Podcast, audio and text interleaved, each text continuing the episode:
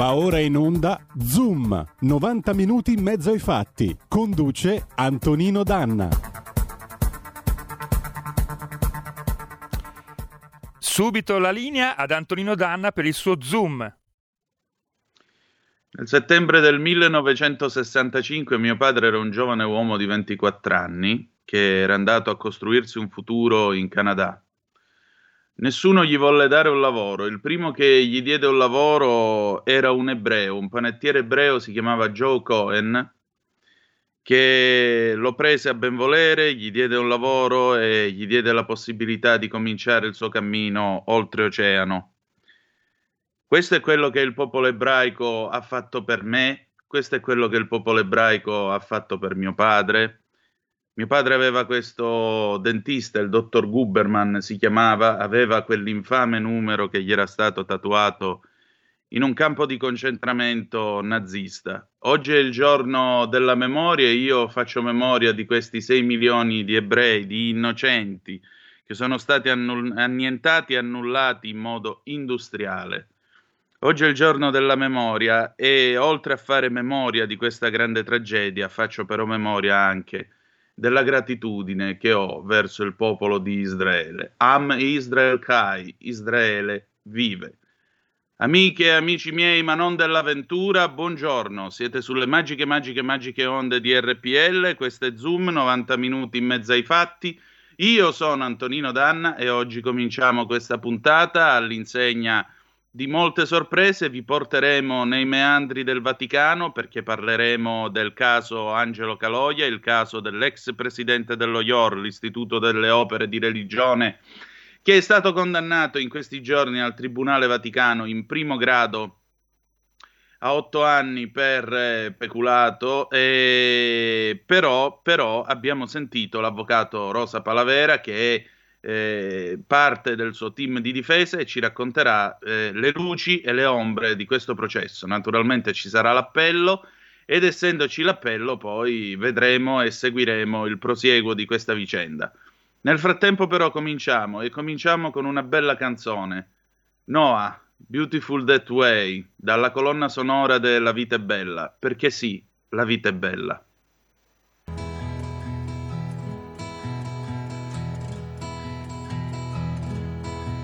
Smile without a reason why. Love as if you were a child. Smile no matter what they tell you. Don't listen to a word they say, cause life is beautiful that way. Tears tidal wave of tears. Light that slowly disappears. Wait before you close the curtain. There's still another game to play, and life is beautiful that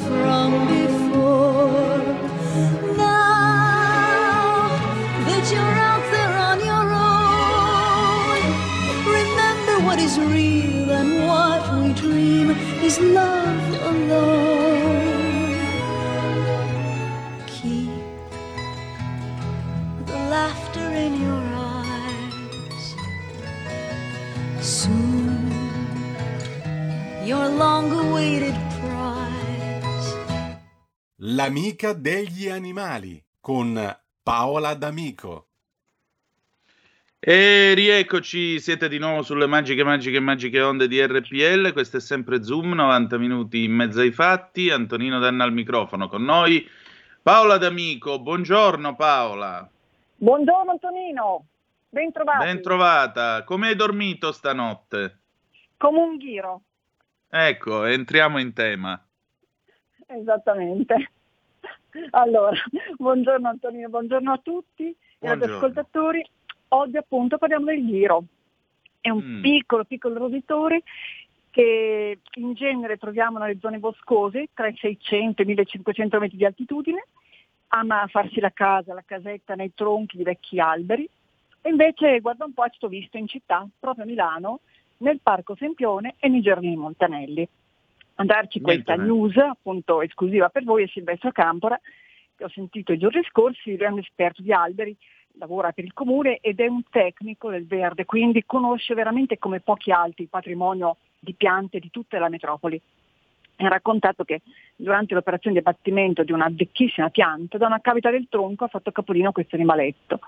E non era il momento di svegliarsi per lui perché sta finendo letargo, è un animale che poi lo, lo diremo ancora, dorme anche sei mesi, un'invidiabile situazione. E quindi quel mattino per lui è stato un po' uno shock.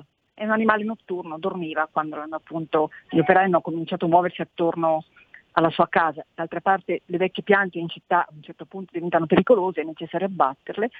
Quel giorno per fortuna c'era ad osservarlo Manuela Vallone, una volontaria del gruppo ornitologico lombardo. Lei da tantissimi anni si prende cura delle anatre e delle gallinelle che vivono nei giardini, vivono nei laghetti dei giardini, porta il cibo. Ma questo, su questo torneremo una prossima puntata perché anche lei ha qualcosa da raccontarci. Lei ha chiamato l'EMPA, l'ente che si occupa appunto di salvare gli animali selvatici in città e non solo, e è stato portato in salvo. È curioso però, diceva Silvestro, che aver trovato il ghiro in centro a Milano, vuol dire proprio che l'ambiente si sta un po' trasformando. E Certo. dice che ne è certo che non è l'unico ghiro, perché poi osservando gli alberi ci sono state, già la scorsa primavera c'erano delle tracce evidenti, perché quando il ghiro ha esaurito la sua scorta di, di cibo, diciamo, eh, di ghiande invernale, praticamente per l'inverno è costretto a eh, mangiare quello che trova. E allora che cosa mangia? Mangia in genere la corteccia degli alberi, la corteccia più tenera e, co- e si notano le sue, appunto, le sue tracce. Il ghiro è un animale che un tempo era molto diffuso, era cacciato, inutile dire, abbiamo già ripetuto anche in altre occasioni che i romani lo allevavano perché per loro era una ghiottoneria, il suo nome è proprio ghiro, ci ricorda un po' un boccone ghiotto, e c'erano allevatori specializzati e addirittura per renderli ancora più buoni, più ghiotti, li nutrivano con cibi molto speciali. Oggi è vietatissimo cacciarli, dal 2006 il ghiro è una specie protetta, anzi diciamo che rispetto ad altri animali selvatici è entrato nell'elenco delle specie protette un pochino in ritardo, il 2006 è l'altro ieri, anche se in alcune zone d'Italia, sulle Alpi e sulla Sila, purtroppo ancora oggi è preda di bacconieri come tanti altri animali. E Sì, appunto- io tra l'altro mh, mi sono trovato un paio di anni fa a pranzo con un gruppo di paesani e a un certo Ah. punto qualcuno ha evocato una cosa che mi ha mandato, letter- mi ha fatto passare letteralmente l'appetito, mi ha dato un senso proprio di, di ribrezzo totale. Tu sapevi che c'era la ricetta della pasta coi ghiri? oh, tutt'oggi, quindi non molto tempo fa. Ecco, ecco, Eh, prova a immaginare la sorpresa che mi sono beccato io tra Sì, capo anche- e collo. posso C'era anche immaginare. chi ne faceva, eh, che c'era anche chi faceva sta ricetta, mamma mia, lasciamo Eh, perdere, guarda, dai. Sono tradizioni antichissime e purtroppo queste tradizioni è difficile anche superarle, diciamo, i tempi moderni, forse i giovani le, le cancelleranno. Però eh, se poi uno immagina appunto questo animaletto molto piccolo, gnam, diciamo, fa pensare quasi a uno scoiattolino. Ehm, che cosa fa? Sono due curiosità. E in genere appunto noi di notte non frequentiamo i boschi, quindi lui è, pare che sia molto rumoroso e continua a mettere dei piccoli squitti quando svolge le sue attività, quando dorme. E poi un'altra cosa particolare è che quando trova in pericolo eh, è in grado di praticamente eh, battere la coda ehm, e, e comincia a battere i piedini, i zampini come se stesse applaudendo, producendo una sorta di ronzio. C'è una, una posizione molto, molto caratteristica, cioè i predatori cercano di afferrarlo no? dalla coda e lui eh, comincia a sbattere i piedini per difendersi e sono due caratteristiche di questo animaletto che ce lo rendono ancora più simpatico, proprio come un animale di un fumetto, di un cartone animato. Certo. Comunque, l'altra curiosità, e poi vi taccio, è che i ghiri, nonostante questo aspetto indifeso, innocente, coccoloso, sono tra le specie più antiche di roditori presenti sul pianeta. Infatti hanno trovato, hanno trovato fossili di ghiro che risalgono al primo Eocene, quindi a un periodo tra 33 e 56 milioni di anni fa. Cosa vuol dire questo? Vuol dire che vivevano in un periodo mh, mm, in cui esistevano addirittura i progenitori di cavalli e alcuni primati e è riuscito, nonostante la sua apparente fragilità, a, a sopravvivere, a difendersi. È un animale appunto notturno, quindi difficilmente riusciremo a vederlo, salvo in queste circostanze Silvestro che nei prati, nei boschi, nei, nei parchi gira, dice io è la prima volta da quando sono vent'anni che sono a Milano che vedo proprio un giro. Ed è molto, ah, sinonimo ovviamente di dormiglione perché dorme sei mesi come tanti altri animali, piccolino, ha denti molto guzzi, occhietti sempre piccolini, una pelliccia grigia e marrone e una coda molto folte, anche lunga fino a 15 cm. Pesa, potete avere in una mano, da 70 a 180 grammi, quindi proprio molto poco. E vive, se è proprio longevo, 6 anni. Però spesso appunto eh, rischiano di morire prima perché eh, sparisce certo. la tana, taglio del bosco un po' consueto, ecco che gli perdiamo la mamma, ultima curiosità, la mamma quando accudisce i bimbi piccolini fa la tana in cima agli alberi per evitare di essere raggiunta dai predatori, quindi usa un rifugio diverso da quello che si usa generalmente per il letargo che è alla base dell'albero. E questa è la curiosità di oggi. E questa è una tenera curiosità e della quale ti sono veramente grato Paola, come sempre. Allora ci ritroviamo mercoledì prossimo e tro- troveremo una bella sorpresa, immagino. Sì, anche un video che vi manderò, cerco di mandarvi sulla vostra pagina così chi può riesce, riuscirà a vederlo. Molto volentieri, grazie Paola. Grazie Antonino, a presto, buona giornata e buona settimana, arrivederci a tutti. Grazie, un abbraccio. Eh, tra l'altro Paola, vi ricordo, scrive sul Corriere della Sera, quindi seguitela nello spazio dedicato al giornale delle buone notizie che fa parte del Corriere della Sera. Allora, noi riprendiamo la linea e andiamo in copertina. Andiamo in copertina, come vi dicevo, oggi parleremo del caso Caloia. Chi è Angelo Caloia? Angelo Caloia da Castano Primo ha quasi 82 anni, è un economista, è stato un banchiere ed è stato un banchiere di Dio, se mi permettete l'espressione, stavolta però in tono positivo e non in accezione negativa come un famoso film eh, nel quale si raccontano le rutilanti imprese di Monsignor Marcinkus allo Jornel negli anni 70 e 80. La puntata di oggi, come vi dicevo, appunto, si muove all'interno del Vaticano, all'interno dei Sacri Palazzi e si occupa appunto dello IOR. Lo IOR, tanto per eh, precisarlo e tanto per ricordarlo ai nostri ascoltatori, mh, mm, non viene chiamato banalmente la Banca de- del Vaticano, in realtà non è una vera e propria banca, perché la vera e propria banca centrale del Vaticano è l'APSA, l'amministrazione del patrimonio della sede apostolica, che è quella che fa fruttare l'ingente patrimonio immobiliare della Santa Sede e con quello provvede poi a pagare gli stipendi, a pagare il mantenimento dello Stato città del Vaticano e poi naturalmente ci sono i fondi e i soldi che vengono utilizzati per Mm, per le varie opere di religione. Le opere di religione, appunto, questa dovrebbe essere la ragione eh, dello IOR. Lo IOR dovrebbe appunto gestire con eh, dei conti correnti e così via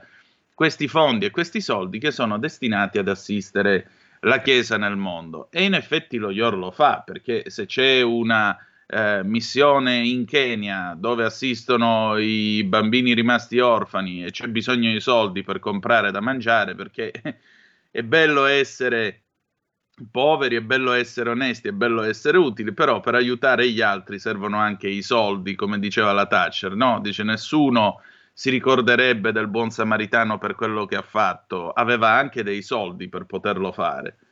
Quindi il denaro non è questa cosa così demoniaca. E Pio XII nel 1942 ha fondato appunto lo IOR che si occuperebbe di opere di religione. Nel 1990 Angelo Caloia, Angelo Caloia, è stato nominato presidente dello IOR, ha preso il posto di Monsignor Marcinkus e ha iniziato un'opera di risanamento dell'istituto. E sono stati gli anni 90 quelli nel corso dei quali gradualmente gli investimenti del, dello IOR sono diventati investimenti principalmente etici, perché quei soldi sono passati in titoli di Stato sosten- per, per renderla in modo abbastanza cruda, abbastanza banale ma chiara. Tant'è vero che nel corso degli anni 90 la Santa Sede è diventata il primo creditore degli Stati Uniti d'America per possesso dei titoli di Stato. Dopodiché, al, al, al doppiare del millennio, il primo creditore degli Stati Uniti d'America non è stato più il Vaticano, che è diventato il secondo, il primo oggi è la Cina. Nel eh, 2009 Caloia viene pensionato dopo che da molto tempo si parlava eh, di un suo pensionamento. Negli ultimi negli anni, fra il 2000, dal 2004 in poi, si è cominciato a parlare con vo- sempre più insistentemente di un suo pensionamento. Al suo posto è arrivato Ettore Gotti Tedeschi, il, l'economista piacentino, che poi ha avuto altre vicende. Caloia è stato consigliere dello Stato della Città del Vaticano, quindi ha avuto una pensione più che dignitosa fino all'anno 2014, quando poi è cominciato questo procedimento giudiziario, procedimento giudiziario che vi leggo ora mh, il sussidiario, eh, il Corriere, scusate, 8 anni e 11 mesi per peculato, appropriazione indebita aggravata, autoriciclaggio. La sentenza letta ieri pomeriggio, cioè il 20 gennaio, eh, dal presidente del Tribunale Vaticano Giuseppe Pignatone è a suo modo storica, perché condanna insieme con due altri imputati una figura chiave nella storia recente del Vaticano, l'ex presidente dello IOR Angelo Caloi, 81 anni, il banchiere che nell'89 sostituì Paul Marcinkus e guidò la Banca Vaticana per 20 anni fino al 2009, e perché oltre Tevere per la prima volta si arriva a una condanna al carcere per reati finanziari, la svendita di immobili vaticani e l'incasso della differenza,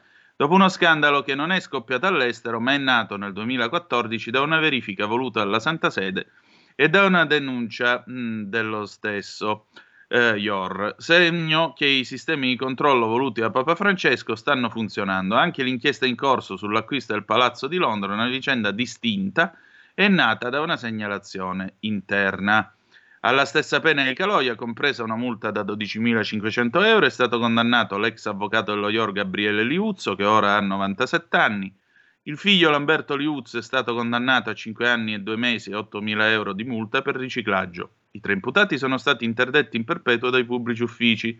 Ma non basta, il Tribunale ha disposto al loro carico la confisca di somme complessivamente pari a circa 38 milioni di euro.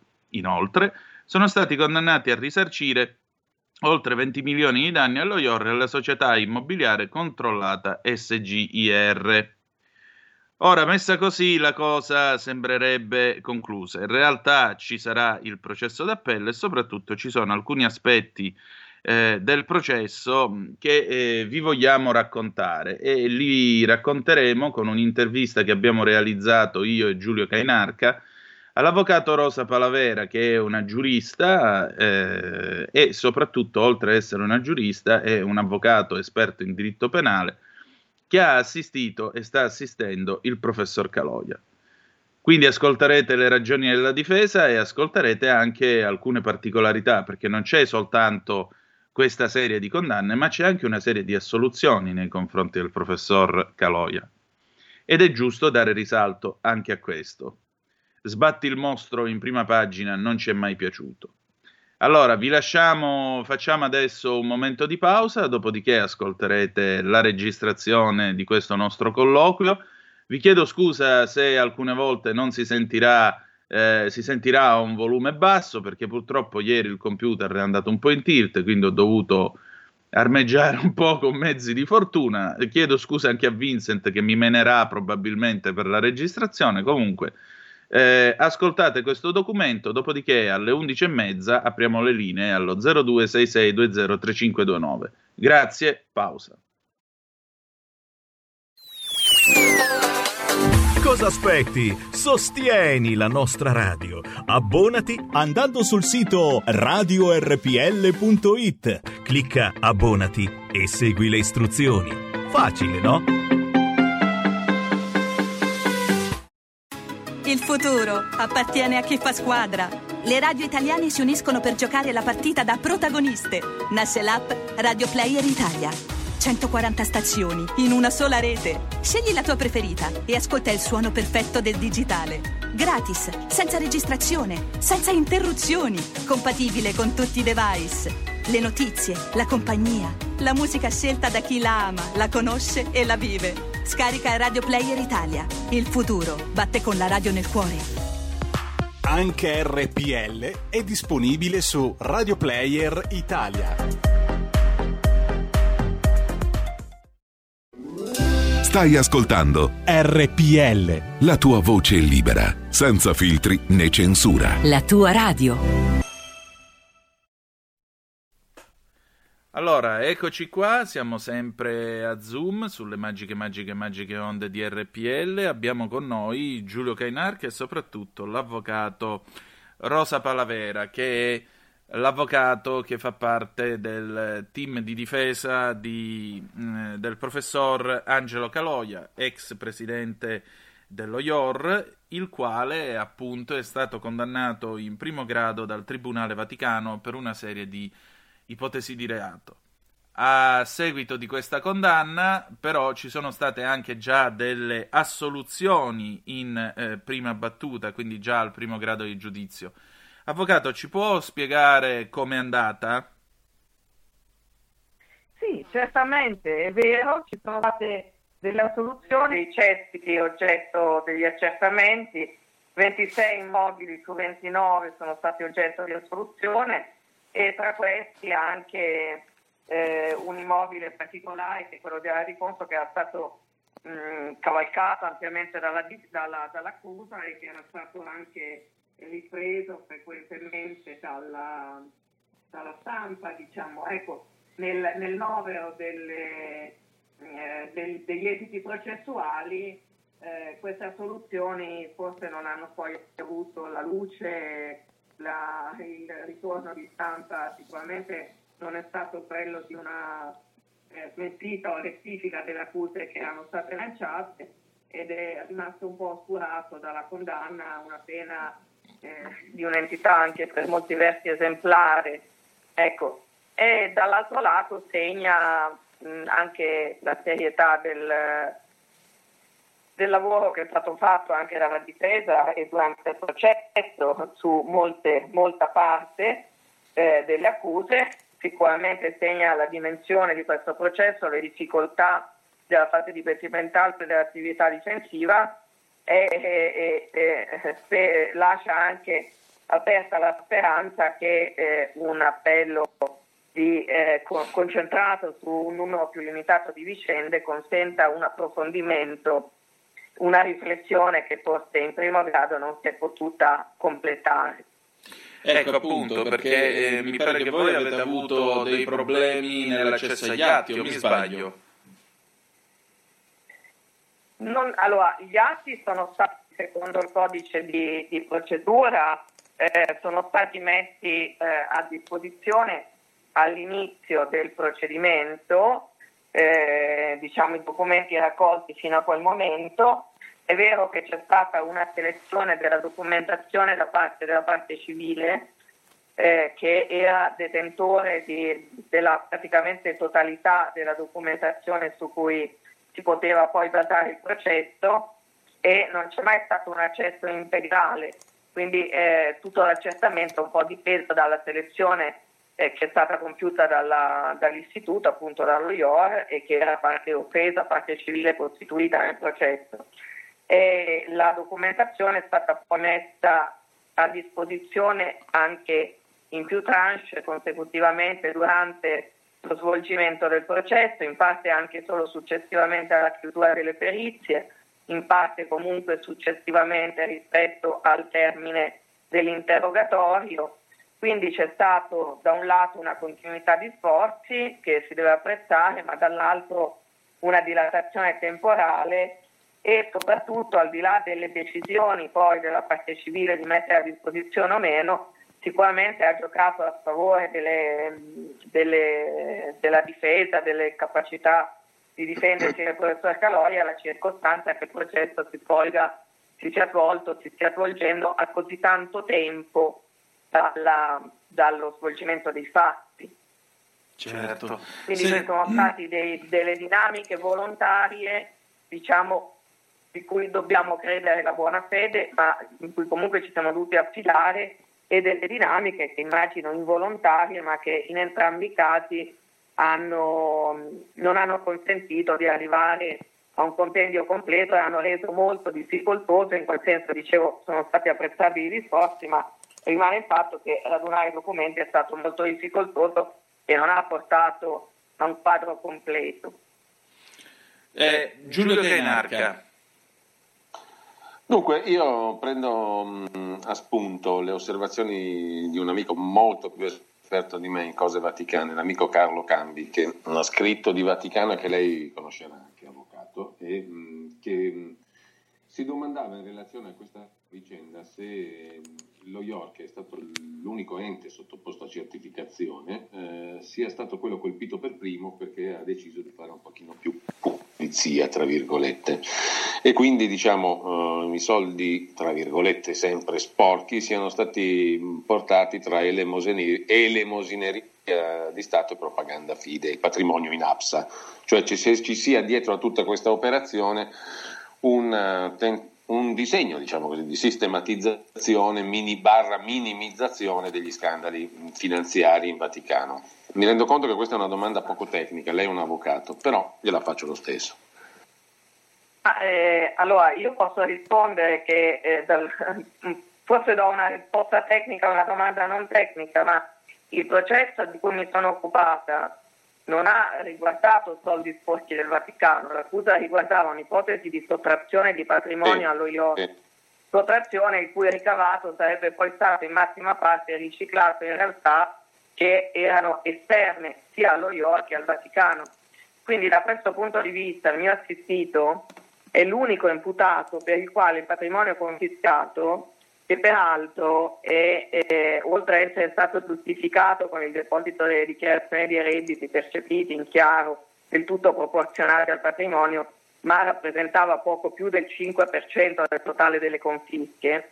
Comunque è l'unico imputato in cui questo patrimonio è stato solo e unicamente quello conservato presso lo IOR. Peraltro, eh, su un controparente intestato il suo nome, è uno dei motivi per cui sosteniamo l'infondatezza dell'accusa di riciclaggio. Nella parte sostanziosa eh, che non riguarda il mio assistito, i- la- le ipotesi di riciclaggio riguardano poi circuiti esterni eh, sia allo IOR sia in generale alle realtà vaticane. Quindi qui si tratta di soldi che non, non è un'ipotesi di soldi sporchi entrati, eh, ma semmai di denaro uscito che diventerebbe nell'ipotesi accusatoria un denaro sporco proprio in quanto sottratto. Quindi mi sembra una vicenda completamente estranea a ipotesi del tipo di cui lei appunto accennava. Senta, ma secondo lei è possibile che il Papa decida di liquidare lo IOR trasformandolo in una specie di bad company e chiudendo tutto? Ma eh, io non, eh, non ho ovviamente nessuna informazione di questo tipo, informazioni di questo tipo ne avrei mai pensato. In generale penso che un buon medico eh, che ritiene che, non- che ci sia qualcosa che non va in un organismo agisce per curarlo, non per ucciderlo. Come sempre si tratta di trovare la giusta dose del farmaco e non è mai facile. Voglio confidare che in ogni caso le sorti giudiziarie dei singoli imputati non possano essere considerate effetto collaterale accettabile di nessuna cura. Ecco. Certo. Senta, secondo lei che cosa non è emerso da questo processo? Alcune cose sono emerse appunto e non sono poi state messe adeguatamente in luce, parlavamo prima della- delle- dell'alto numero di assoluzioni e della eh, assoluta eh, proporzione tra i beni confiscati alla, al mio assistito e agli altri imputati e anche nella proporzione dei danni tra mh, l'ipotesi iniziale che purtroppo è ancora stata portata avanti nel messaggio della sala stampa vaticana anche eh, senza, senza, appunto eh, menzionare quanta parte di quell'ipotesi fosse smentita dalla sentenza e io non credo che questo giovi nemmeno all'immagine della, della parte offesa della parte civile istituto eh, Istituto per opere religione. E queste sono le cose che sono emerse nel processo e che invece non sono state poi raccolte diciamo, nella rappresentazione mediatica. All'interno, all'interno del processo eh, lati, alcune, alcune ipotesi sono state elaborate nel corso eh, del processo e quindi hanno riorientato, per così dire, le ipotesi accusatorie e eh, questo sicuramente eh, nella dinamica della tempistica non ha favorito una, um, un, un, accertamento completo su talune circostanze. E, è possibile in questa ottica che mh, mm, sarebbe auspicabile diciamo in questa ottica che l'appello fosse aperto eventualmente a una parziale rinnovazione del dibattimento. La, il capo di imputazione è stato cambiato tre volte, quindi eh, questo, questo, sviluppo da un lato e dall'altro l'accanirsi dell'accusa sulle ipotesi poi, rispetto alle quali poi è stato, si è arrivato alla soluzione, forse non ha eh, propiziato una disclosure completa eh, sulle ipotesi che invece sono residuate e rispetto alle quali poi c'è stata la sentenza in primo grado di condanna. Anche in quell'ottica mi chiedo se sia stato adeguatamente valorizzato l'elemento della eh, direzione e contenuto delle informazioni da chi, eh, da chi che, che misura appunto le informazioni fossero portate a conoscenza di vertici e che contenuto avessero, ecco, e sulla qualità delle prove, anche in questo senso forse si sarebbe potuto eh, fare un po' di attenzione in più, è uno scotto che è stato pagato alla scelta dell'accusa di tenere in piedi fino all'ultimo tutte le ipotesi accusatorie, eh, speriamo che a questo si possa rimediare appunto nel proseguo del processo. Senta, sono eh, sette anni più o meno che questa vicenda va avanti. Eh, come, come, vive Caloia questa situazione? Perché io lo ricordo all'università, lo ricordo insomma eh, in alcuni momenti di vita universitaria, perché io stesso sono stato un suo allievo come un uomo molto calmo, molto misurato, molto sereno. Come si fa ad affrontare una prova del genere? Dopo che peraltro lui non solo è stato l'uomo che ha ripulito comunque lo IOR da tutte le operazioni diciamo allegre fatte da Marcinkus negli anni 70-80 e poi ancora è stato dopo il pensionamento consigliere di Stato Vaticano, quindi parliamo comunque di un uomo che ha espresso un enorme prestigio all'interno della Santa Sede e che però eh, è stato quasi macchiato da questa, da questa vicenda. Come può essere successo questo? Come succedono queste cose?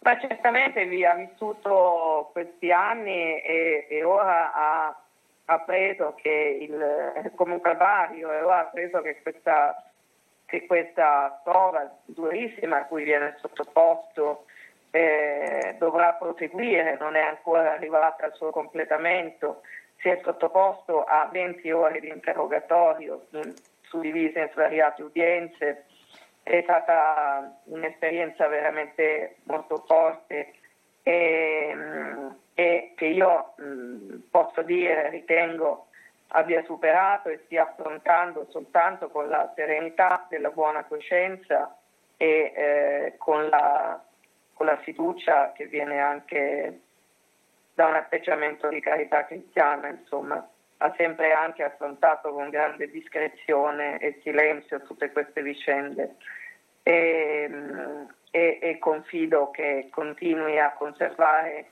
l'energia che fino ha la sua retto per potersi difendere anche nei gradi successivi di giudizio.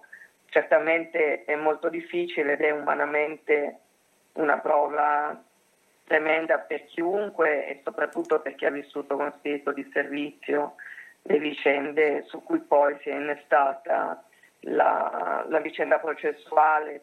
Eh, ricordiamo che la stessa documentazione su cui ci si sta basando e forse speriamo possa anche servire in chiave difensiva è frutto di una, dell'introduzione di sistemi informatici e di registrazione che non esistevano prima del suo ingresso all'istituto, allo IOR, e, ehm, e che mm, buona parte delle modifiche, delle novità che sembrano essere introdotte oggi sono proprio frutto della sua politica e in realtà come la revisione esterna e i meccanismi interni di controllo sono proprio la diretta prosecuzione dello statuto che aveva impostato insieme con, eh, con i vertici e, e, anche il Cardinale Casaroni, insomma con i vertici anche dell'epoca, in uno sforzo che veramente partiva da una situazione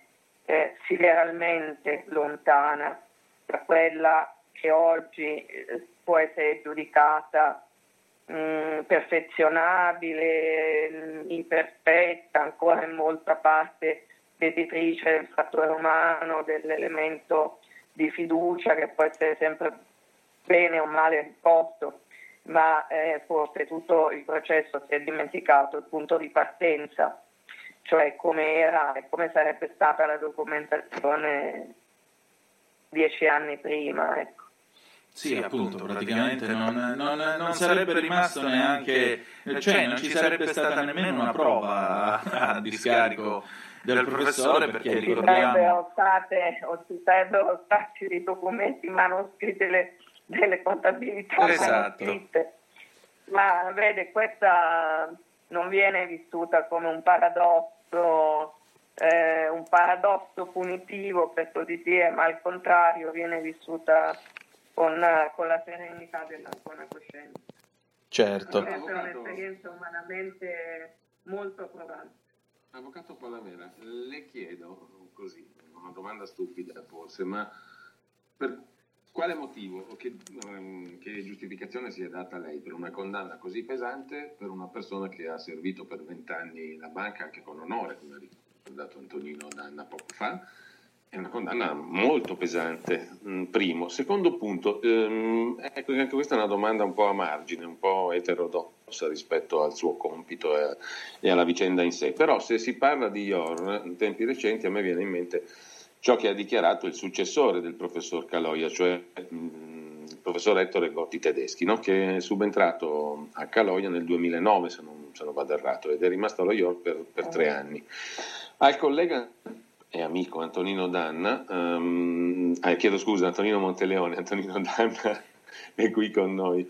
Eh, dicevo al collega Antonino Monteleone, ehm, il professor Gotti Tedeschi ha detto che, questa cosa che mi ha colpito molto, mi sono sempre rifiutato di vedere i conti dello IOR per non trovarmi un giorno in imbarazzo di fronte a un giudice che mi domanda che lei sappia ci sono questi conti? E non ne ho mai parlato, dice mh, Gotti Tedeschi, mh, perché altrimenti avrei fatto la fine di Mino Pecorelli, cioè bisogna, bisogna tenere in conto la propria vita, sarei morto. Eh, se tu hai visto i conti e dici al giudice di chi erano i conti, quelli veri, la tua famiglia dove la metti? A proteggerla ci vuole il più grande sistema di protezione che si possa immaginare. E Gotti Tedeschi ha richiamato la sorte, è stato ammazzato di Mino Pecorelli. Senta, lei ha mai avuto mh, sentore, diciamo... Io non ho mai avuto questo. minacce, se è questo che mi sta ecco, chiedendo. No, le chiedo Ma questo, poi le chiedo se mai ha avuto sentore di, di, quest'aria mefitica, diciamo, ecco, se mai la incrociate queste questioni. Perché anche il professor Gotti Tedeschi mi sembra una persona degna di fiducia, tutto sommato. A me ha colpito molto quello che ha detto, allora, poi è rimasto tutto lì sospeso. Allora, eh, il professor Caloia è rimasto appunto più di vent'anni alla presidenza dell'istituto ha visto sicuramente vicende di grande delicatezza da, da molti punti di vista, senza che sia per questo necessario arrivare a ipotizzare invece vicende eh, di sangue, per così dire. Mm. Certamente le, le questioni di cui si sono trovati a occupare insieme al Consiglio di Sovrintendenza erano questioni delicatissime e, eh, e oggi ancora una volta dovremmo riprendere in mano eh, i verbali nella loro interezza per comprendere se davvero fosse possibile che una vicenda come quella della, della dismissione del patrimonio immobiliare fosse come era considerata marginale all'interno del quadro di complessità in cui operavano. E questo sicuramente è vero, cioè è una questione su cui probabilmente c'è stata anche una soglia di attenzione non particolarmente elevata proprio in ragione della relatività rispetto al quadro complessivo e di questo non ho diciamo, difficoltà a, a, a, fare pensiero senza uh, arrivare a chissà quali ipotesi invece truculente. Mentre invece per quanto riguarda la, la questione della condanna, è una condanna molto elevata Sì. e peraltro coincide con la condanna o, o grosso modo coincide con la condanna che era stata richiesta in corrispondenza a tutti i fatti di reato, quindi che avendone abbandonati molto la condanna sia rimasta uguale può lasciare perplessi, però qui eh, la riflessione deve andare molto oltre i confini del Vaticano a mio avviso. E il Vaticano semmai potrebbe porsi una questione di, eh, del suo ruolo potenziale di esempio rispetto agli ordinamenti laici, per così dire. Cioè nel momento in cui uno Stato decide di mettere mano con decisione a una politica criminale, come lo Stato città del Vaticano sta dimostrando di avere intenzione di fare, dovrebbe anche forse porsi il problema in termini più generali se il modo migliore di prevenire i reati e anche il modo migliore di fare giustizia sia l'incremento delle forbici edittali di taluni reati. Cioè se eh, sia da considerarsi un elemento di modernità punire con pene più severe. E questo a me non sembra completamente compatibile con lo sforzo che invece la Chiesa sta facendo nel suo magistero con riguardo alla pena. Ma questa è una tendenza, questa di alzare le pene per dimostrare severità nei confronti dei reati e per dimostrare serietà nella loro prevenzione. Questo è un equivoco, chiamiamolo equivoco, è una malattia che affligge purtroppo in questo periodo della storia della giustizia umana i, i, i sistemi ordinamentali di, di, buona parte del mondo. Cioè, eh, lo Stato per dimostrare la serietà delle proprie intenzioni contro il crimine alza banalmente il numero di anni di carcere. Mm. È una risposta, tra virgolette, semplice, tra virgolette perché comunque perseguire reati non è semplice e umanamente non è semplice combinare le condanne.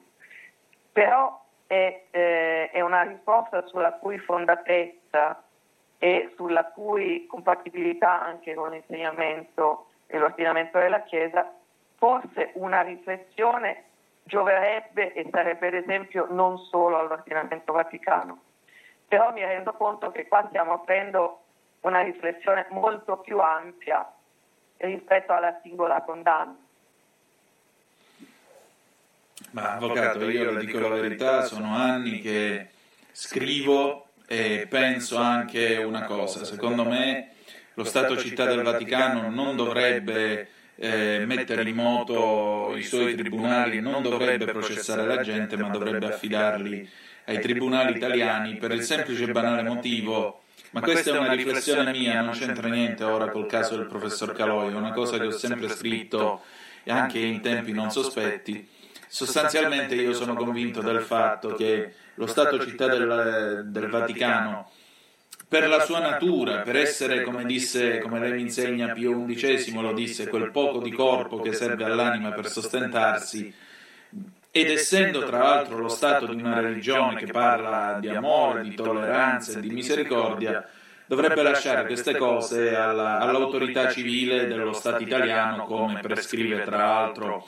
questa possibilità è prescritta dal concordato per un semplice e banale motivo. Se lo Stato città del Vaticano si prende per Stato e comincia a perseguire la gente con, mandando i gendarmi con i pennacchi e con le armi, per citare De André, allora diventa una nazione come tutte le altre.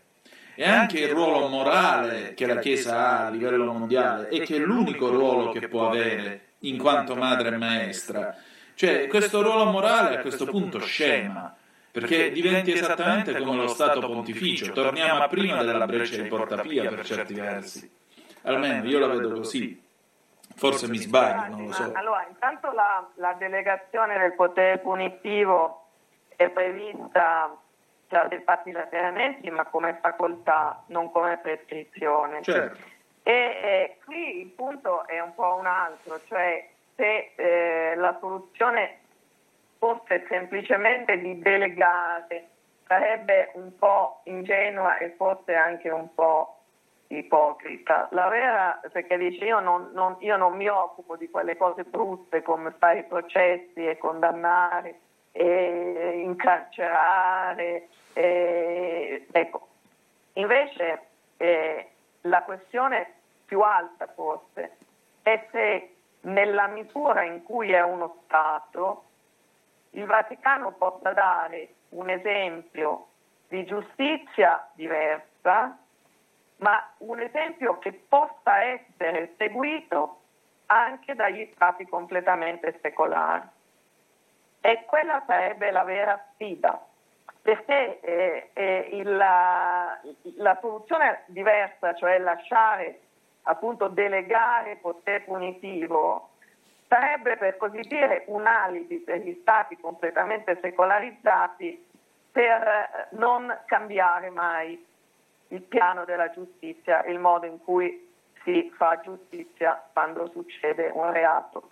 Quindi eh, nel, punto, nel caso specifico del processo che ci ha interessato, potrei dolermi del fatto che abbia deciso lo Stato Città del Vaticano di procedere ma in realtà io penso che questi passaggi siano necessari proprio perché quel magistero sulla giustizia assuma una dimensione concreta e percorribile anche dagli stati secolari. È proprio in quell'ottica che io dicevo che la tendenza di alzare le pene e così via non è una tendenza solo del Vaticano, e proprio in questo sta la dimensione potenzialmente esemplare di quelle decisioni.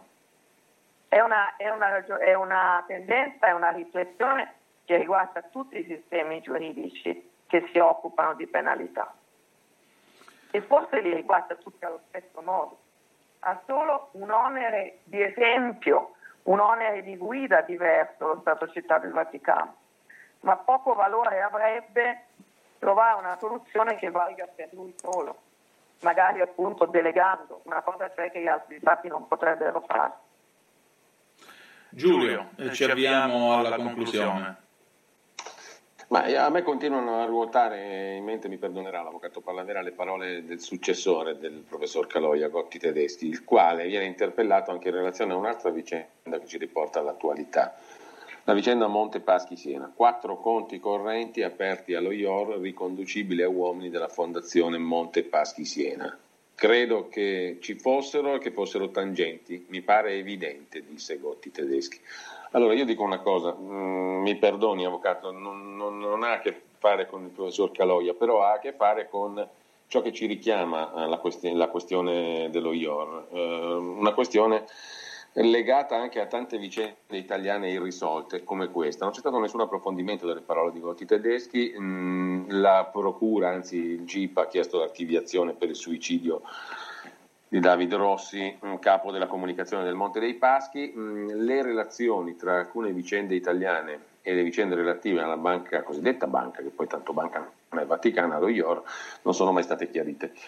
Ecco, mi sembra che anche la vicenda che riguarda il professor Caloia, eh, al di là della durezza nei suoi confronti, non contribuisca a fare chiarezza in senso assoluto circa la natura e i rapporti diciamo, della Banca Vaticana con alcune delle vicende italiane. Ne ho citata solo una, quella del Montepaschi. Ma So la- che è improprio questo discorso. del- la vicenda del, del processo che mi ha occupato, degli altri ovviamente anche per Mm. rispetto ai colleghi non, non mi permetterei di parlare, ma la vicenda che ha occupato il processo in cui sono, difen- in cui sono difensore eh, è stata portata all'attenzione delle autorità italiane al suo inizio e, eh, e non ha avuto alcun seguito, quindi evidentemente le autorità italiane non hanno ritenuto che ci fosse nessun elemento di reato che le riguardasse ed è stata oggetto di rogatorie internazionali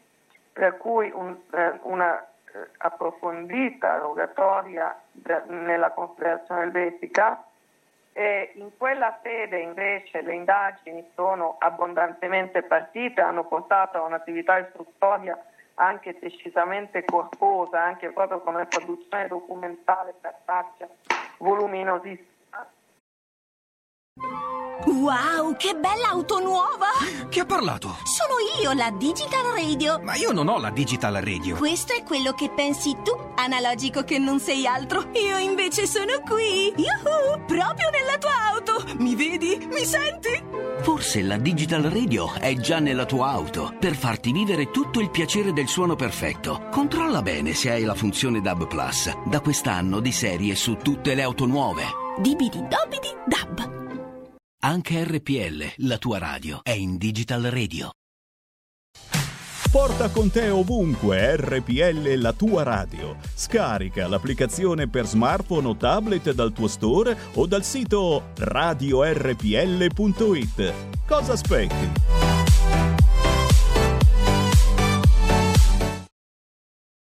è stata poi riversata nel processo in, in Vaticano e, e che ha portato eh, alla, alla esclusione, cioè che alla- ha portato alla dichiarazione da parte della- della, dell'equivalente del nostro pubblico ministero, cioè dell'accusa della- delle autorità inquirenti svizzere, ha portato alla dichiarazione che a carico del professor Caloia non si fosse trovato alcun documento, alcun movimento, al- alcuna operazione riconducibile alla sua persona e eh, alle operazioni immobiliari di cui si occupavano.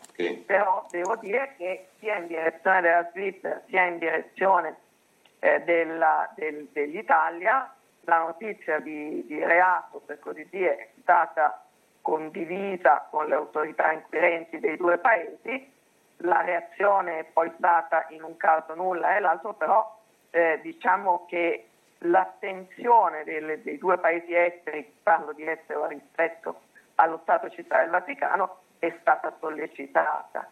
Devo dire con credo tutti i documenti che c'erano all'epoca erano rappresentati in buona parte dal cosiddetto rapporto Promontory. Poi, ripeto, altri documenti sono usciti, ma il grosso dell'impianto accusatorio, direi che da allora in poi l'impianto accusatorio non ha fatto altro che ridursi, non estendersi, perché molte delle ipotesi appunto sono state poi dimostrate infondate, ma la, eh, la richiesta di attenzione, per così dire, nei confronti dello Stato italiano è stato fatto nel momento probabilmente di massima espansione delle ipotesi accusatorie.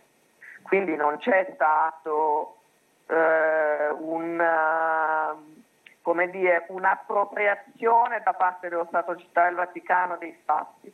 Al contrario, sono stati messi all'attenzione del più ampio raggio di possibili inquirenti, direi. Ripeto, nella vicenda di cui mi Sì, sono sì, sì, sì. occupata è andata così. Avvocati, immagino che adesso ricorrerete in appello, quindi aspettiamo la fissazione.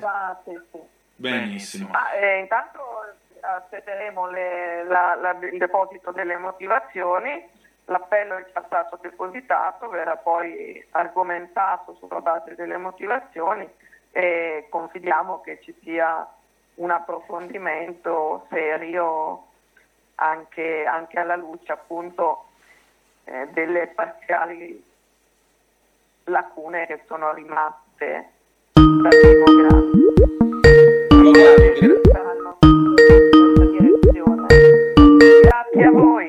Grazie Avvocato per il suo tempo. La saluto. Grazie a voi. Grazie. Grazie. Grazie.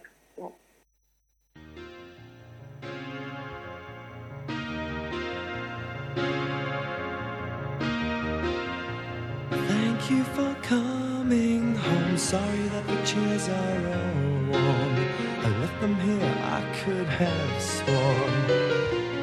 These are my salad days, slowly being eaten away. Another play for today. Oh, but I'm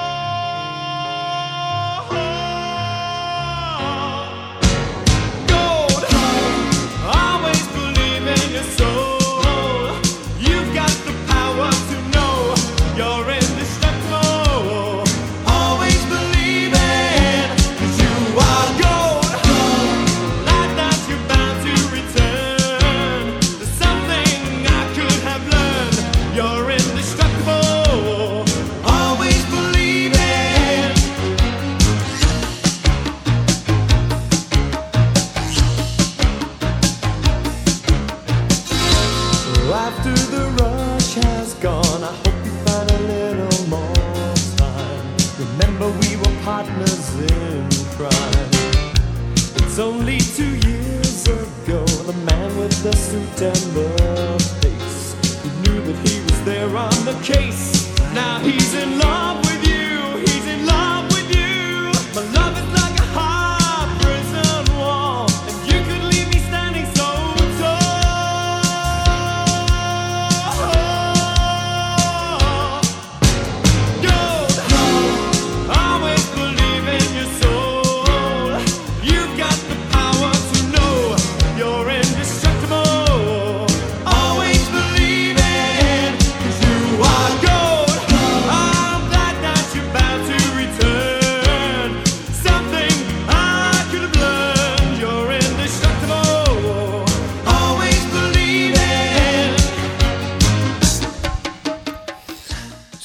qui gli Spandau Ballet e ridiamo la linea ad Antonino Danna. E rieccoci, siete sulle magiche, magiche, magiche onde di RPL, sempre Zoom, 90 minuti in mezzo ai fatti. Allora, amiche, amici miei, ma non dell'avventura, direi che il documento che avete ascoltato è certamente interessante. Io mi soffermo su una considerazione finale che ha fatto l'avvocato Palavera e mm, mi ci ritrovo perché in effetti eh, ieri quando l'ha detto nel corso della nostra conversazione mi ha dato un elemento in più a cui pensare. In effetti nella mia carriera io mi sono occupato di, dei Vatilix che si sono succeduti e ho sempre sostenuto che il Vaticano non avrebbe mai dovuto eh, tenere dei processi e quant'altro. L'avvocato, proprio perché nel momento in cui tu diventi una nazione come tutte le altre, a quel punto devi anche sottostare a critiche, ispezioni e così via. L'avvocato Palavera dice giustamente invece no, la situazione è che eh, la Santa Sede deve riuscire a poter fare pulizia al suo interno, ma nel farlo non deve correre dietro all'idea che l'inasprimento delle pene sia la panacea di tutti i mali, anche perché proprio c'è un lato squisitamente religioso e morale che è alla base di tutto quello che poi dovrebbe informare l'azione, l'azione delle, delle sue, diciamo così, delle, dei suoi uffici giudiziari. A me pare anche di pensare, ora questa è un'idea che ho io, non c'entra niente quello che avete ascoltato, mi pare di capire che certi tipi di condanne siano anche per dare un esempio interno a chi volesse fare l'intrallazzista, ma eh, ripeto, resta sempre il fatto che al di là del, dell'entità di carcere combinata e quant'altro, questo è un processo che è ancora in divenire, è stato depositato l'appello, quindi noi continueremo a seguirlo e continueremo a raccontarvelo. Allora, ci sono già due telefonate, 0266203529. Mm, intanto volevo salutare Giulio Cesare Carnelli, il nostro condottiero delle Magiche Onde RPL. Ti chiedo scusa per non averlo fatto prima perché siamo partiti un po', un po' concitati, sbarra emozionati. Tra l'altro, Giulio Cesare, io il numero dei WhatsApp non me lo ricordo mai, quindi per favore dallo tu. E poi passiamo queste due telefonate. Allora, diamo subito il numero di WhatsApp 346 642 7756, poi ti giro, avrò sarà mia cura girarteli. Invece il, il telefono 02 6620 3529, 23 anni che lo dico, quindi ormai ce l'ho in testa come meglio del mio. E... non me li ricordo mai, il numero della zappa non me lo ricordo mai. e abbiamo due chiamate per te. Passiamoli, pronto chi è là? Sono Albino, provincia di Torino, buongiorno. Buongiorno, benvenuto. Come sono sempre sottufficiali di marina io, eh. Quindi Comandi. sono sempre il solito. Lo so, lo so, ma io ricon- vi riconosco ormai dalla voce, quindi perché Mm, questo mm, programma mm. sta diventando una famiglia e se permettete sono contento. And- andiamo avanti. Ringrazio. Ma io penso una cosa, sento sempre parlare anche per radio, toccano i vari argomenti, ma non lo so. Comunque mi sembra che l'Italia la paragona un po' al Titanic. Noi stiamo Mm. affondando e siamo tutti sul ponte convinti, tranquilli e felici che stiamo ascoltando l'orchestra che suona. Ma questo perché?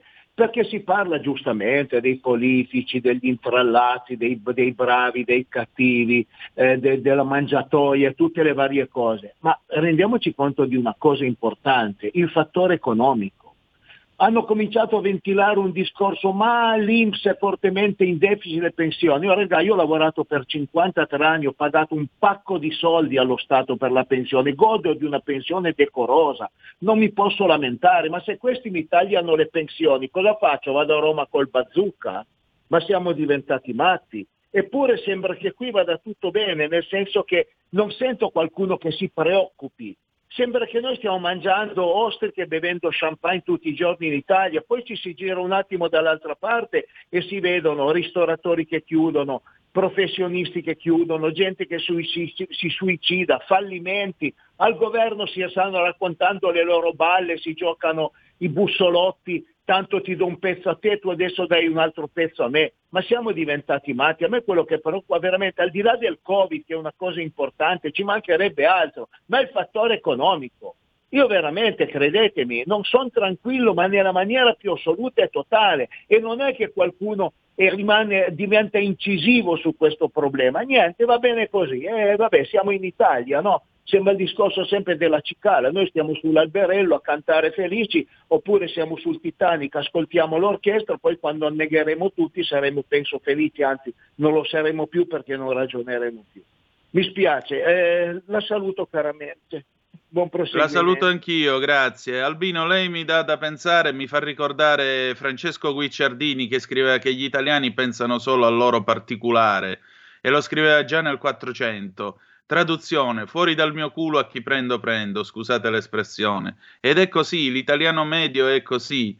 Lei dice è come se fossimo tutti qui a mangiare ostriche e champagne perché in fondo è un problema per altri.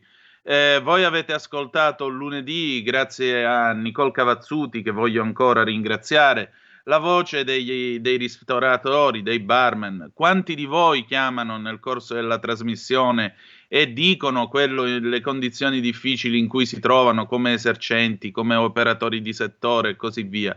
Noi cerchiamo di dare voce a tutti quanti, ma soprattutto cerchiamo di dare voce a chi ogni giorno rischia del suo per alzare quattro soldi e arrivare alla fine del mese. E a me pare purtroppo che in questo paese ormai eh, si sia diffusa l'idea che in fondo chi rischia di suo sia un ladro e quindi tutto sommato se sta chiuso o crepa, chi se ne frega un ladro di meno. E questo è il ragionare spicciolo che ci rende un paese ridicolo e sinistro, come diceva Pasolini nel 1974 parlando del romanzo delle stragi.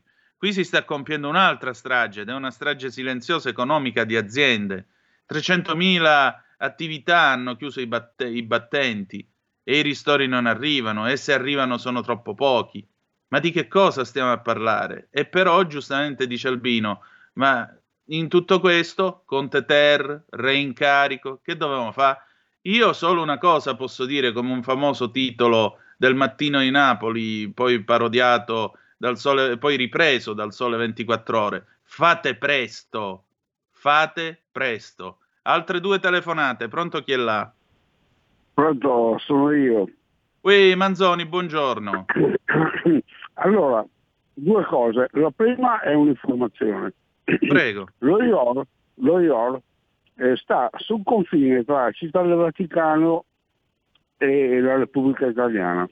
È proprio lì. Di quale marciapiede è Vaticano, di quale marciapiede è Repubblica Italiana. È un portone che non dice nulla. Attenzione, attenzione. C'è una seconda entrata nello IOR. Basta entrare nella farmacia vaticana, farmacia vaticana che fornisce medicinali che in Italia non sono in vendita oppure bisogna andare in Svizzera per comprarli. Si entra in farmacia vaticana e si accede al retro e si entra nello IOR. E io ho una marea di miliardi di dollari. È beato lei, Manzoni. Sì, no, vabbè, questa è una curiosità, eh. si accede Sì, alla sì, farmacia vaticana. No, ok. E seconda cosa, nel caso in cui ammesso non concesso il, eh, fosse condannato, Mm. dove sconta la pena? Nelle carceri vaticane che dispongono di boh, due, due, tre celle, boh. cosa fa? Otto anni dentro la cella? Ma questo visto in considerazione dell'età, non credo proprio che sarà carcerato Eh, eh, no, nelle eh, carceri no, vaticane. Scusa, eh, scusa Anna, è, è, Sì. è bella da vedere perché cioè, tutto questo ambaladan a cosa serve? Eh, la domanda, la domanda è intelligente. A che cosa serve? Ma la mia sensazione, vedi, Manz- vede Manzoni, la mia sensazione è che in realtà tutto questo sia più che altro un messaggio che viene mandato a una certa parte della curia, a una certa parte della Santa Sede per dire loro è state attenti a quello che fate. sistema, è funzionale al sistema. Eh, questo è, è Eh, funzionale ma eh, Manzoni, sa qual è, uno de- qual è stato uno dei primi atti eh, che è stato compiuto da questo Papa in tema di giurisdizione e di legislazione penale eh, subito dopo la sua nomina?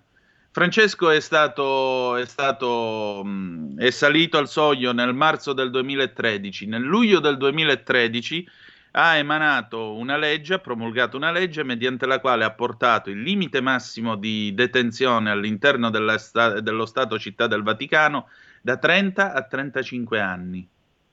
Cioè, manco in Italia ti buttano una condanna del genere. Da 30 Ecco, a perfetto, una- 35 anni. Allora, una persona di 80 anni la metti in carcere per 30 anni, ma neanche in Ma America no, quando ma no, ma il professor Caloia non finirà in carcere, di tranquillo. 120 anni. Eh, scusa, eh, fa ridere, fa ridere. Eh, scusa, eh, no, vabbè, eh, dai, parliamoci chiaro. E poi perché? Perché devono essere giudici italiani che hanno il doppio incarico sia in Italia che in Vaticano si occupano delle cause vaticane. Mettete i giudici vaticani. Eh, No, non mettete hanno il doppio incarico italiani. perché li prendono quando vanno in pensione, oppure li prendono tra i professori di materie giuridiche. Per esempio, eh, Giampiero Milano, il promotore di giustizia, cioè il PM di questo primo grado al Tribunale Vaticano, è un professore che insegna all'Università Tor Vergata.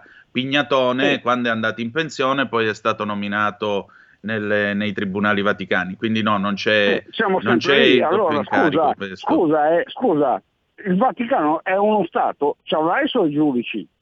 Chiamiamola Santa Inquisizione, eh, chiamiamola così, Santa Inquisizione e metti lì i giudici vaticani. Non vai a pescare quelli che vanno in pensione dall'Italia e vanno lì e si beccano anche la pensione vaticana. Dai, scusa, eh, no, a questo punto è una presa per il culo. Ciao Danna. Ti saluto, grazie. Altra telefonata. Tocca a me? Sì, pronto, buongiorno. Buongiorno. Ascolti, eh, io non mi permetto di intervenire sulle banche vaticane perché non ho conoscenza e quindi non metto becco. L'un- e invece per quanto riguarda il Vaticano eh, mi ha molto stupito quando il Papa Francesco eh, per, per quanto riguarda i cosiddetti migranti ha detto accogliamoli tutti come se lui fosse il sovrano d'Italia.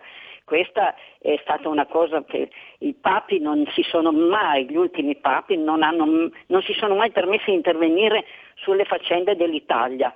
Tutt'al più facevano leva su altri, altri ehm, pensieri e non su questo. Comunque, eh, quello che mi stupisce maggiormente in questo governo appena caduto, eh, si fa per dire, è che bastava a costoro, dato che dic- eh, molti dicono che sono incompetenti, inadeguati, eccetera, a costoro bastava scoppiazzare quello che facevano gli altri stati europei. Eh, a partire dalla Germania, lasciamo stare la Germania che è grossa e grande grossa, eh, la Francia, anche la piccola Spagna mi pare che abbia dato soldi a fondo perduto nei conti correnti per evitare che paese, l'economia dei paesi collassasse. Bastava scoppiazzare, mettere soldi nei conti correnti, dal momento che, se non ricordo male, dato che io in questo campo sono profana, mi pare che la BCE comprasse i titoli di Stato invenduti, mi pare che sia una cosa di questo genere, quindi l'Italia lo poteva benissimo fare. Come mai non l'ha fatto? Ha dato sti ristori che è una cosa vergognosa perché un ristoro non è nulla, ci vuole l'indennizzo. Se tu mi chiudi l'attività eh, la, con la quale io vivo, sopravvivo, tu mi devi rimborsare. Quindi indennizzo, altro che il ristoro de, degli stivali di tutti. E quindi questa è una cosa gravissima, perché l'economia del Paese sta collassando per le mancate eh, risposte date all'economia di questo paese risposte che sono state date dagli altri paesi europei. Bastava scoppiazzare, non bisognava cervellarsi, cerve- cervellarsi eh, le, le meningi varie. Va bene, allora, eh, beh, gli altri papi non è che fossero disinteressati alle vicende italiane. Noi abbiamo avuto papi interventisti, addirittura la famosa operazione Sturzo nel 1953 eh, fu orchestrata da Pio XII per portare i missini a sostenere la giunta comunale di Roma. De Gasperi, che era democristiano ma è stato forse uno dei più laici presidenti del Consiglio della Repubblica Italiana, sapeva che alla Chiesa si può e si deve dire di no alle volte, si rifiutò e Pio XII lo punì proibe- non ricevendolo più per il resto dei suoi giorni in Vaticano. Tant'è vero che poi De Gasperi è morto eh, nel 1954 senza più aver incontrato Pio XII. Altra cosa che volevo dire, eh, non è che gli altri papi non si interessassero alle vicende italiane, c'era un'altra gerarchia, la CEI, e se guardo agli anni 90-2000 c'era il cardinal Ruini, scusate se torniamo ogni volta sull'argomento, il quale sosteneva il concetto di trasversalismo, proprio perché tramontata la DC, il Partito Cattolico, ci voleva una presenza su tutto l'arco costituzionale che facesse sentire i valori cattolici. Oggi si va un pochettino alla rinfuso. Eh, sto leggendo qua, rispo- un, un, WhatsApp, volevo rispondere alla, domanda, alla telefonata precedente riguardo l'Alitalia. L'Alitalia, no, eh, non abbiamo parlato di Alitalia. La Francia ha appena venduto alla Grecia una decina di caccia Rafale, importo 1-2 miliardi di euro, non c'entra nulla o quasi. Air France, comunque all'Italia un pozzo senza fondo e doveva essere fallita ormai da anni. Comunque il governo ha fatto un altro prestito verso questa compagnia, sono Marenzio da Canegrate. Giornata della memoria, ecco, vi diamo questa notizia di servizio, stasera alle 18.30 si svolgerà il convegno online organizzato alla Lega intitolato La memoria della Shoah, l'Europa per Israele. Interverranno le europarlamentari leghiste Anna Cinzia Bonfrisco, Susanna Ceccardi, Luisa Reggimenti, il deputato Claudio Durigon. All'evento prenderanno parte anche Rav Menachem Margolin, Guido Guastalla, Riccardo Pacifici, Mario Venezia, Vittorio Robbiati Bendaud, che come sapete conduce Balagan qui su RPL lunedì sera, Angelo Pavoncello, Eidar Dror, Usi Dayan, Fiamma Nirenstein. Chiuderà i lavori il segretario della Lega Matteo Salvini, moderatrice Cesara Bonamici. E allora abbiamo con noi l'incantevole Carola Rossi. Buongiorno. Buongiorno Antonino, buongiorno a tutti gli ascoltatori e alle ascoltatrici. È sempre bellissimo venire ospite da te ed essere accolta in maniera così piacevole. Grazie, sono contento. Bellissimo, grazie. Che cosa si mangia oggi di buono a Talk? Eh, allora, oggi è il mercoledì dedicato allo speciale benessere, quindi al prendersi un po' cura di noi stessi e lo facciamo grazie agli aiuti che ci dà la naturopatia. Quindi oggi saremo in compagnia di Deborah Pavanello, che ormai è, come sapete, la nostra esperta naturopata che ci sta accompagnando in tutta questa serie di, di appuntamenti alla scoperta delle varie funzioni del nostro organismo e oggi in particolare parleremo di circolazione sanguigna e di ristagno dei liquidi, la cosiddetta ritenzione idrica. Quindi come sempre con Deborah vedremo in una prima parte ci fornirà una spiegazione come sempre molto chiara e, e precisa di quello che sono le funzionalità che una corretta circolazione sanguigna deve avere, per poi vedere quali sono magari i disagi o le problematiche più comuni eh, verso le quali si può andare incontro e quali sono ovviamente anche i rimedi o le buone abitudini che possiamo imparare ad adottare eh, nella nostra vita quotidiana per evitare di arrivare magari a disturbi più complessi. E ci dirà anche d'altra parte quando invece magari può essere il caso di attivare prestare attenzione ai campanelli d'allarme magari rivolgersi al proprio medico curante piuttosto che a qualche specialista qualora, per invece andare a risolvere patologie o problematiche più serie. Quindi un appuntamento molto, molto interessante, come sempre, linee aperte. Deborah è a nostra completa disposizione per tutti i dubbi, domande e curiosità, quindi vi aspettiamo. Benissimo, allora noi chiudiamo qui, la canzone d'amore se c'è tempo con cui ci lasciamo è solo noi di Toto Cutugno nel 1980. Eh, da Antonino Danne e da Carola Rossi il nostro più cordiale saluto e ricordate che the best is yet to come, il meglio deve ancora venire. Vi ha parlato Antonino Danna, buongiorno.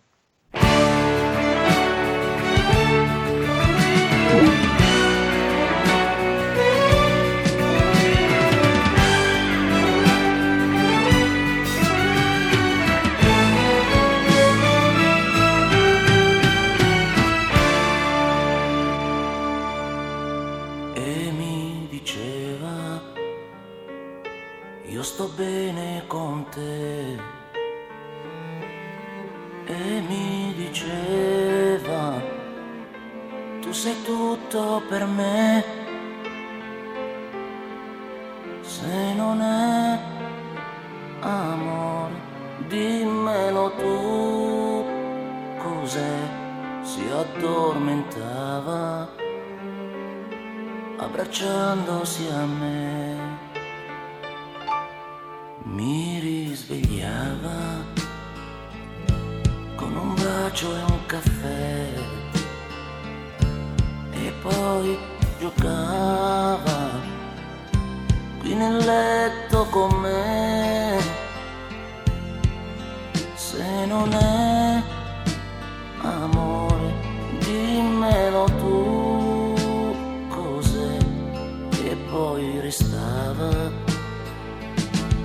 parlare